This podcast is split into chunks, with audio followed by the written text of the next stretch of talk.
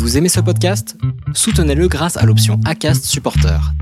C'est vous qui choisissez combien vous donnez et à quelle fréquence.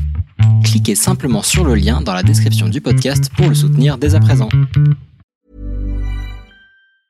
When you're ready to pop the question, the last thing you want to do is second guess the ring. At Bluenile.com, you can design a one-of-a-kind ring with the ease and convenience of shopping online. Choose your diamond and setting. When you find the one, you'll get it delivered right to your door. Go to Bluenile.com and use promo code LISTEN to get $50 off your purchase of $500 or more. That's code LISTEN at Bluenile.com for $50 off your purchase. Bluenile.com code LISTEN. Les déviations racontent les histoires de celles et ceux qui ont changé de vie. Pour nous suivre et ne rien manquer de nos actualités, rendez-vous sur notre site, abonnez-vous à notre chaîne YouTube, notre page Facebook, notre compte Instagram et suivez nos podcasts sur Acast. Tout de suite, un nouvel épisode, une nouvelle histoire, une déviation.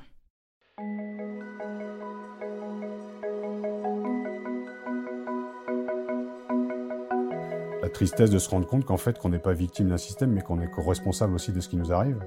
Et j'ai décidé de me regarder en face, c'est-à-dire de voir un peu tous les rôles que j'avais joués, donc de m'appliquer un petit peu toutes les prises de conscience que j'avais eues dans ces livres, parce que la théorie, elle est belle. Et on en a des, théoriciens, des spécialistes de tout. Moi, j'étais un spécialiste de tout, mais j'étais un spécialiste de rien du tout, en fait. Je me présente, Raphaël Poulain, j'ai 41 ans, je suis un ancien rugbyman euh, ayant évolué pendant près de 8 ans euh, au sein du Stade français à Paris au début des années 2000, père de deux enfants, euh, paxé et originaire de Picardie. Ben, ma déviation, en fait, c'est une multitude de petites déviations, pas mal d'échecs, de remises en question, quelques succès éphémères, et puis voilà, une grosse, grosse remise en question sur... Euh, sur ma place euh, d'homme dans cet environnement et sociétal et intime. euh, euh, J'ai deux grandes sœurs. Euh, ma mère était euh, assistante sociale, mon père était euh, dessinateur euh, industriel. Et puis j'ai grandi dans un petit village de Picardie, euh, voilà où j'ai vécu une, liberté euh, totale. J'allais chercher mon mon lait le matin à la ferme. Euh, j'étais dans ma petite école. de, village. J'ai eu la chance de, de, connaître le rugby aussi. C'est un sport que j'aime encore aujourd'hui. Où là, tu as une multitude de différences. Tu as des gros, des grands, des gras. Tu as une race, c'est l'humain. Et puis, et puis tu t'amuses avec un ballon ovale. Il faut faire des passes en arrière pour aller vers l'avant. J'ai commencé à 7 ans. Au fur et à mesure, voilà, je fais, euh, je fais mes armes. J'ai un corps qui se, qui se développe. Euh, Je suis un peu foutu tel que vous me voyez aujourd'hui, avec quelques kilos en moins et avec des cheveux. Et euh, il s'avère que la veille de passer mon bac, euh, il y a le Stade français, donc l'équipe euh, parisienne qui était championne de France en titre, qui, euh, qui appelle mon père et qui me dit voilà, on aimerait essayer euh, faire des tests à Raphaël parce que euh, il peut être prédestiné à faire une, une carrière de, de rugbyman. Et moi, je pensais faire un BTS commerce gestion et puis rester dans dans ma petite ville de, Beauvais. Donc je débarque à Paris. euh, je fais des tests, je pète deux clavicules et puis l'entraîneur vient voir mon père à la fin et puis il dit bah, il est énorme, euh, je pense qu'on aimerait l'avoir dans notre équipe. Donc là, euh, électrochoc, bah, comme tout le monde le vit, hein, on part de chez ses parents, on découvre une ville telle que Paris. Très très rapidement, Bernard Laporte, qui était l'entraîneur de l'équipe première, dit avec 100 kilos tu seras le meilleur. J'en faisais 92. Je me dis bah ouais ouais, je vais me mettre à la muscu et puis euh, il a raison, donc euh, je vais prendre 8 kilos de muscle en un an, sans me doper. Euh, on gagne un titre de champion de France Réchelle, qui est la catégorie phare des juniors en France, en 99 avec une équipe de malades. Et c'est le dernier match que je joue avant que l'enjeu ne dépasse le jeu. Max Godzini, qui était patron d'énergie aussi, me dit Rejoins-moi au 22 rue Boileau, il faut qu'on parle. Donc je monte dans son bureau. Et il me dit ben, Bernard Laporte était là le jour de la finale et il trouve que tu as un mental d'enfer, un physique d'acier. Il veut te faire signer un contrat pro. Et tu vas toucher 9000 francs. Si tu fais 5 matchs, tu vas toucher 18 000 francs. Et si tu fais 5 matchs en plus, tu toucheras 27 000 francs. Soit à peu près ce que mes parents touchaient à eux deux. Donc là, je me souviens, je m'allume une clope, je bois un Coca Light, et puis je signe, et puis j'appelle mon père en sortant, je dis papa, je suis rugbyman professionnel, on est en septembre 99. Donc je vais vivre une aventure extraordinaire, parce que le rugby se découvre professionnel, parce que c'est Paris, parce que c'est le stade français, parce que euh, il y a des mecs qui arrivent d'univers complètement différents, il y a des Uruguayens, il y a des Argentins, il y a des Sud-Africains, tout le monde fait l'effort de parler français. Euh, L'objectif de Max Gosini en début d'année, tu rentrais dans le vestiaire, il te disait on va être champion de France et champion d'Europe, donc des gros objectifs. Moi, je découvre la notoriété, je découvre l'argent, je découvre une forme de gloire éphémère, euh, je découvre des stades pleins, euh, débarquant d'un petit village de 700 habitants, où euh, bah, deux ans auparavant, j'enlevais des betteraves montées et des, mauvaises herbes dans les champs pour m'acheter un casque de mobilette. À 20 ans, euh, voilà, je dirais une étoile filante au milieu d'une constellation de stars. Je vous citerai, pour ceux qui connaissent un peu le rugby et celles qui connaissent le rugby, Christophe Dominici, Diego Dominguez. J'aimerais tous vous les citer parce que c'était, c'était très très fort. Et entre 99 et 2005, j'ai la chance de gagner trois titres de champion de France, de faire deux finales de Coupe d'Europe et puis cinq fois les calendriers des dieux du stade. Ça, c'est pour le côté paraître. Mais euh, je suis extraverti, euh, j'aime la lumière euh, et, et, surtout une préparation physique bah, qui était un peu, un peu, je dirais, galvaudée, une hygiène de vie qui n'était pas terrible non plus, donc une blessure qui en amène une autre, qui en amène une autre. Et en fait, en six ans, je vais avoir six opérations. J'ai le nez pété, j'ai des agrafes dans cette épaule-là, j'ai une vis dans ce bras, j'ai une plaque dans ce bras, j'ai une couille qui a explosé euh, au stade de la Méditerranée à Béziers devant 10 000 personnes, j'ai le genou éclaté, et euh, je fais ma rééducation, et, euh, et, je veux revenir sur le terrain, parce que l'aventure est tellement énorme, et je, pense que je m'oublie un peu, c'est un peu le, déni, le déni de, de ce corps qui, lâche au fur et à mesure, donc je vais pas jouer une finale de mon club.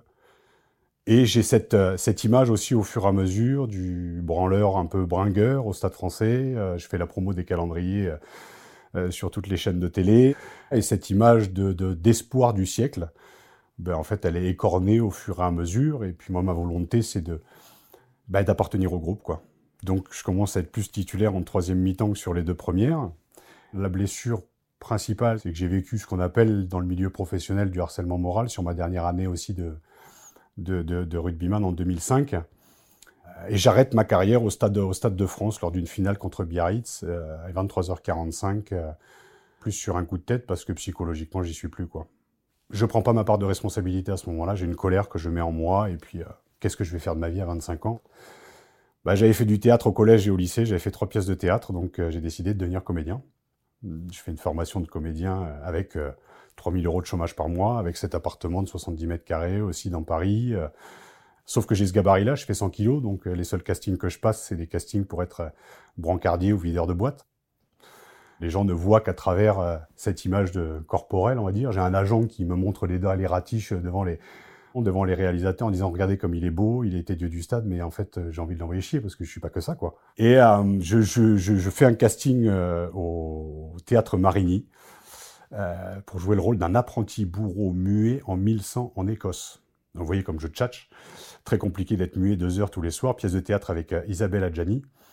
J'annonce ça à mes parents et euh, on est au restaurant. Et puis là, euh, ma mère tombe en larmes, ma sœur aussi. Et puis là, ma mère me dit ben, j'ai un cancer, j'ai une chance sur deux de m'en sortir. Je vous raconte ça parce que c'est les poids qu'on peut porter aussi de l'enfance. Moi, j'ai eu l'impression dans le rugby de, de devoir porter mes parents. C'était ces bagages que j'avais de leur passé. C'est tout ce qu'on peut trimballer aussi de, de, bagages euh, inconscients. Et puis là, cette sensation de dire, bah ouais, bah, encore, je vais encore porter, et puis j'en ai envie, puis c'est ma source de motivation inconsciente.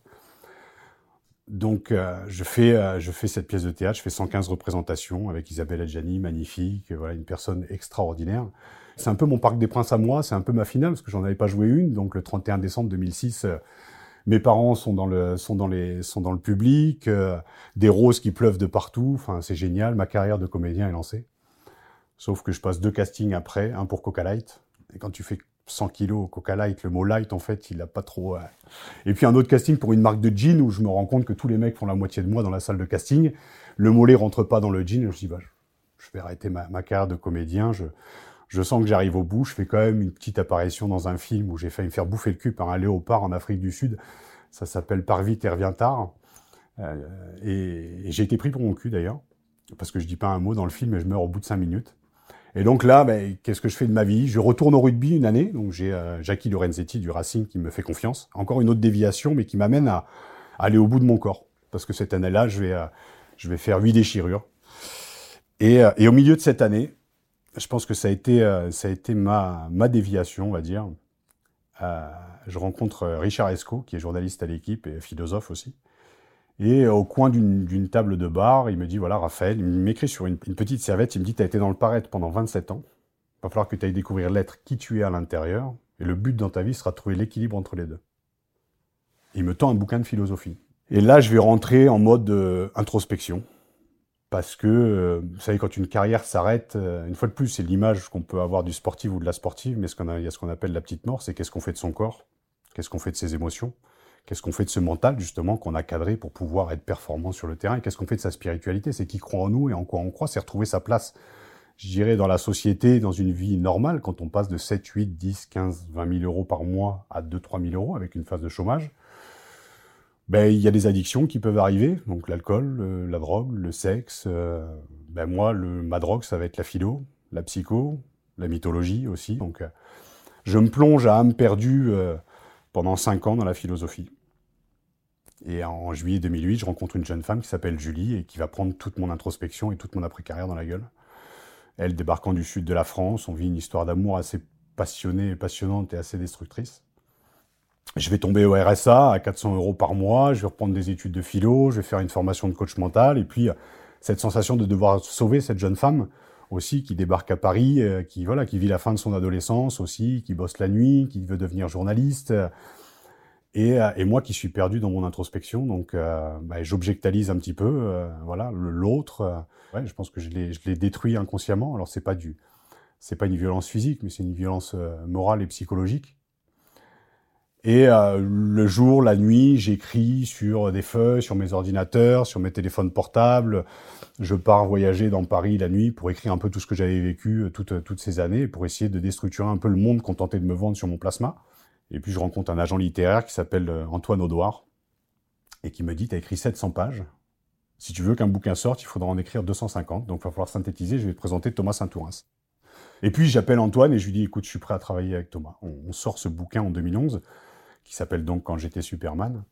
Et là, toutes les chaînes de télé, c'est euh, un ancien dieu du stade raconte sa descente aux enfers. Donc Dieu, stade, descente, enfer. Et ils me font passer pour un cocaïnomane dépressif alcoolique synthétisé et caricaturé en 3-4 minutes sur des reportages. Donc de ce jour-là, je dis, bah, voilà, il y a un système médiatique qui existe, moi je vais le contourner, je vais commencer à faire des conférences euh, pour raconter euh, mon histoire sous forme de storytelling. Donc euh, je, je, fais des conférences en entreprise et dans le monde du sport. Mais il y a un énorme paradoxe en fait, c'est que dans le paraître, j'ai un super discours, c'est-à-dire que tout le monde me regarde comme ça en disant c'est génial ce que tu as vécu, je l'ai vécu euh, aussi indirectement. Euh, il y, a, une notion de transfert qui se fait qui est assez, euh, assez sympathique, je dirais, pour l'ego. Dans le paraître, je suis là, mais dans l'être au quotidien, je me comporte comme un connard avec cette jeune femme. Mais je m'en rends pas compte. Parce que la philo me fait devenir dogmatique, en fait. Et je suis creux à l'intérieur et je suis vide. Et puis en 2013, pour l'avoir appris dans la mythologie, c'est toujours une femme qui révèle à l'homme son potentiel. Julie, euh, en septembre 2013, me dit Écoute, t'es devenu un gros con, c'est fini. Et là, elle est arrivée avec une petite aiguille, et là, l'ego a explosé complètement. Et là, je suis rentré dans ce qu'on appelle euh, la dépression. En fait, là, je perds 10 kilos, euh, les émotions dégueulent de partout, et puis je crois plus en moi, je crois plus en grand-chose, j'ai jamais pensé au suicide, mais là, je suis perdu. Et je meurs d'une partie de moi-même le 28 décembre 2013. Mes sœurs m'emmènent à, à l'HP de Clermont, alors je suis passé par des phases de colère, hein. j'en ai voulu à cette jeune femme, j'en ai voulu à mes parents, j'en ai voulu à cet entraîneur, j'en ai voulu au rugby, j'en ai voulu à la colère. Hein. Dans les phases de deuil, c'est le déni, la colère, la tristesse, l'acceptation et la résilience. Le déni, c'était le corps qui parlait, je ne l'ai pas écouté, psychologiquement non plus, je ne m'écoutais pas. La colère d'en vouloir à tout le monde. Et puis un moment où, quand on est vraiment au fond, la tristesse de se rendre compte qu'en fait, qu'on n'est pas victime d'un système, mais qu'on est responsable aussi de ce qui nous arrive. Donc euh, j'ai passé neuf mois euh, en enfer, vraiment, euh, seul face à moi-même. Euh, et, j'ai décidé de me regarder en face, c'est-à-dire de voir un peu tous les rôles que j'avais joués, donc de m'appliquer un petit peu toutes les prises de conscience que j'avais eues dans ces livres, parce que la théorie, elle est belle, et on en a des, théoriciens, des spécialistes de tout. Moi, j'étais un spécialiste de tout, mais j'étais un spécialiste de rien du tout, en fait. Donc, j'ai accepté d'être au fond du seau, j'ai accepté d'être faillible, j'ai accepté d'être vulnérable. Et puis, toujours un peu inconsciemment en mode sauveur, j'ai décidé de reconquérir pardon, cette, euh, cette, jeune femme, ça a été très dur parce que, voilà, comme une histoire d'amour, on a joué des rôles qui étaient peut-être trop grands pour nous, à surprotéger l'autre, à s'oublier soi. Et un soir à Biarritz où euh, elle est en larmes, je suis en larmes, et tu t'es pris pour mon père, et tu t'es comporté comme un connard, et toi aussi. Euh.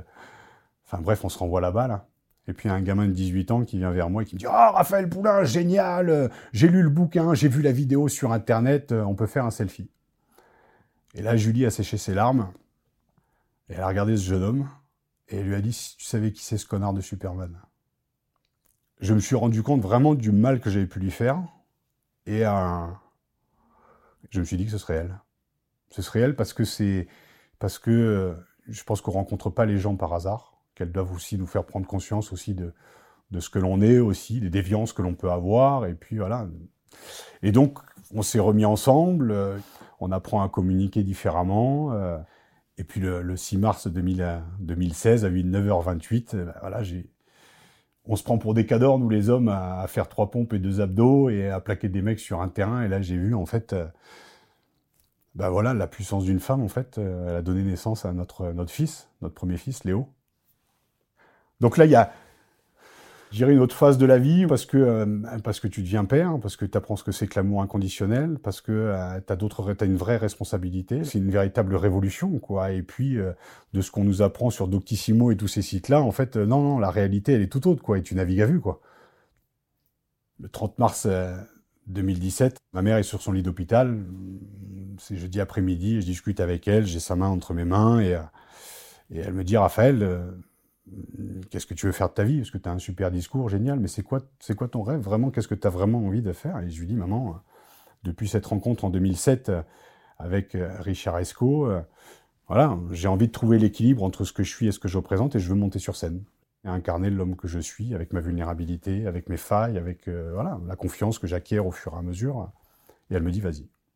Le lendemain matin, 9h15, voilà, le dernier souffle, et là, une tristesse immense et on se rend compte, euh, on sort de la toute-puissance. Et de ce jour-là, j'ai dit je monterai sur scène. Elliot, mon deuxième fils, est arrivé en, 2000, en 2019. Et là aussi, bah voilà, là il y a deux égaux qui se confrontent, c'est les deux frères qui avancent aussi. Euh. Et donc je, trouve un théâtre au mois de février 2020 à Avignon, et le Covid est arrivé. Avignon annulé, donc euh, je, enfin je, je, touche pas cet argent, donc je dois rembourser les affiches, les trucs. Et puis, euh, plus de conférences. Et là, le jour de mon anniversaire, le, 10 juillet, ce soir-là, ce, ce, président, l'association dont je suis parrain, qui s'appelle Oval Citoyen, qui est une association qui, qui vient en aide aux migrants ou LGBT, aux jeunes sortis de prison et aux jeunes de banlieue, par le biais du rugby. Ce président, Jeff, me dit, ben voilà, si tu veux, tu peux venir travailler pour l'association. Donc en septembre, on revient euh, ici. Et je prends ma bagnole et en fait, je fais... Euh, du ramassage de bouffe euh, dans tous les clubs de rugby de la, de la région, puis je la redistribue à des associations, ça dure six mois. Et au milieu de ces six mois, euh, fin novembre, en fait, euh, Christophe Dominici se, se, donne la mort. C'était, c'était dur parce que, parce que enfin, le monde du rugby, je pense, vient à un moment assez, assez tragique. Je travaille sur Eurosport, donc je fais un podcast le lendemain où j'avais écrit une lettre lui rendant, lui rendant hommage. Et puis à l'intérieur de cette lettre, en fait, je dis ouais, à un moment donné, il va falloir qu'on se penche un petit peu sur l'homme moderne aussi, sur ce que l'on peut vivre en tant qu'homme. Moi, j'entends la, j'entends la colère des femmes tout à fait légitime sur ce que vous pouvez vivre, mesdames, sur le MeToo, sur tout ça. Et, euh, c'est vrai que j'entends très peu d'hommes prendre la parole sur le fait de, bah, c'est compliqué en fait de devenir un homme. Quoi. C'est compliqué d'exister aussi dans ce monde où on nous a vendu un idéal masculin par l'argent, la gloire, la notoriété, la reconnaissance, le muscle, avoir une paire de couilles. Euh, je sais de quoi je parle, on a fait les calendriers, donc c'est... Et puis, euh, voilà, pas trop de place à la vulnérabilité, pas trop de place à l'échec, à la remise en question, tout l'aspect psychologique qu'on dit féminin, et la vulnérabilité qu'on dit féminine. Enfin, tous ces clichés ressortent en fait à ce moment-là, et je me dis, mais non, enfin, on se doit devenir euh, en aide aussi aux hommes modernes pour essayer de se comprendre et s'apprendre différemment, et essayer de trouver aussi notre place à vos côtés. Et, donc, quand Christophe est décédé, ben, j'ai ressorti un petit peu des tiroirs tous les projets que je travaillais depuis 2014. Il s'avère qu'en 2014, je travaillais sur un projet qui s'appelait Les héros meurent jeunes. C'était un documentaire pour raconter un peu le, je dirais pas l'envers du décor, mais l'homme derrière la cape de super-héros, derrière la cape de sportif. Et Christophe devait être dans le documentaire. Et Geoffrey Abadi aussi, qui s'est donné la mort aussi en 2015, devait être dans le documentaire et d'autres amis aussi qui sont partis, quoi. En fait, au bout d'un moment, c'était le point culminant de euh, on va où?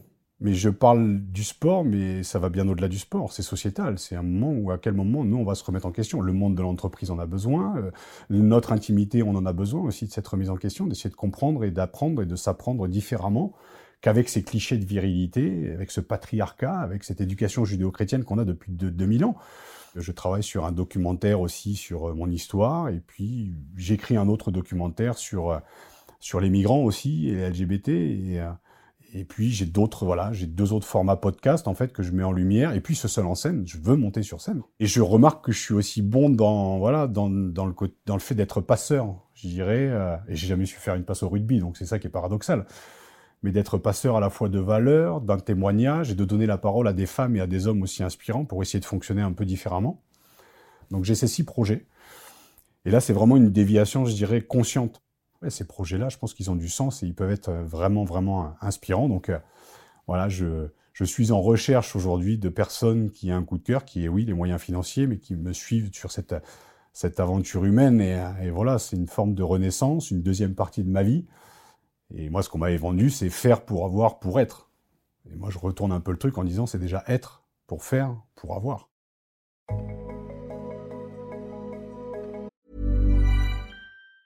Planning for your next trip? Elevate your travel style with Quince. Quince has all the jet-setting essentials you'll want for your next getaway, like European linen, premium luggage options, buttery soft Italian leather bags, and so much more. And it's all priced at 50 to 80% less than similar brands. Plus, Quince only works with factories that use safe and ethical manufacturing practices. Pack your bags with high-quality essentials you'll be wearing for vacations to come with Quince. Go to quince.com slash trip for free shipping and 365-day returns. C'était un entretien mené par Lauren Lott et réalisé par Sidney Clazen. Retrouvez la vidéo de ce podcast sur lesdéviations.fr. Commentez, écrivez-nous, partagez, taguez vos amis, réagissez avec beaucoup de cœur, de pouces levés et d'étoiles quand on vous le propose. Les Déviations est un média à retrouver sur lesdéviations.fr, Facebook, Instagram, YouTube, iTunes et plein d'autres. Les Déviations n'ont qu'une vocation, raconter des histoires de gens qui ont changé de vie. A très vite pour un prochain épisode.